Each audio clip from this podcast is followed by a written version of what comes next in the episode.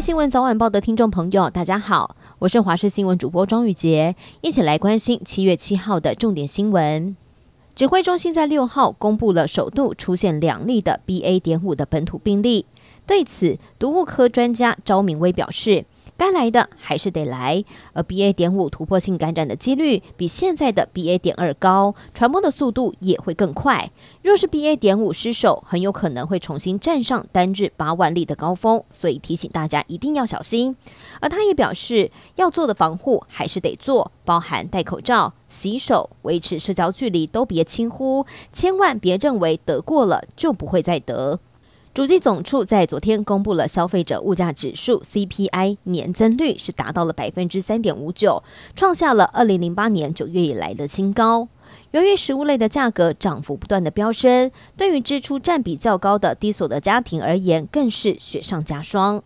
六月的 CPI 增幅将近百分之四，尤其是六月的外食费涨幅高达百分之六点三八，相较于前几个月还在持续的上升。接下来经济部是不是会延长稳定物价的措施？部长王美花表示，会是下半年的国际趋势以及国内的状况来进行滚动式的调整。还要来关心的是，由于全球猴痘的病例快速增加，世界卫生组织在六号表示，将会二度召开紧急会议。根据世界卫生组织的资料显示，目前已经接获来自于五十八个国家，总计超过了六千个猴痘的病例报告。秘书长谭德赛在日内瓦的一场线上记者会表示，世卫将会在七月十八号开始的那个星期，或者是更早一周，来重新召开委员会会议，就是否宣布这一次的疫情成为全球卫生紧急事件来提供建议。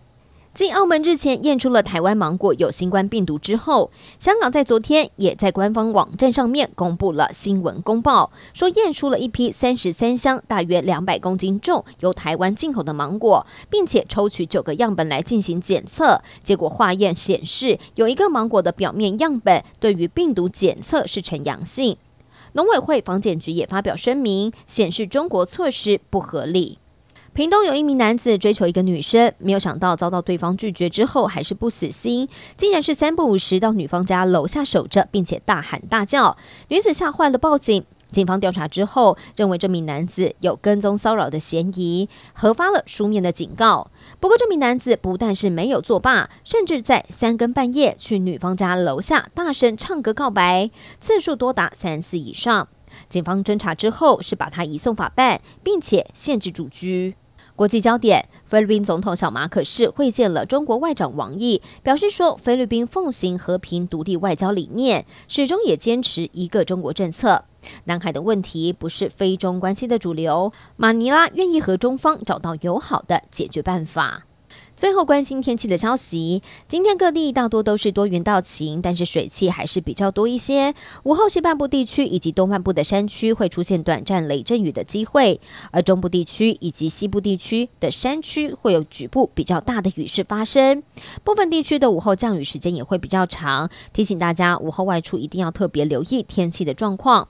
而另外，今天的风向转偏南至东南风，因此在东南部地区一整天会有零星的短暂雨势。至于温度方面，白天各地的高温大约是在三十二到三十四度，其中南部地区宜兰花莲会有局部三十六度以上的高温。提醒大家外出的时候一定要多补充水分，做好防晒了。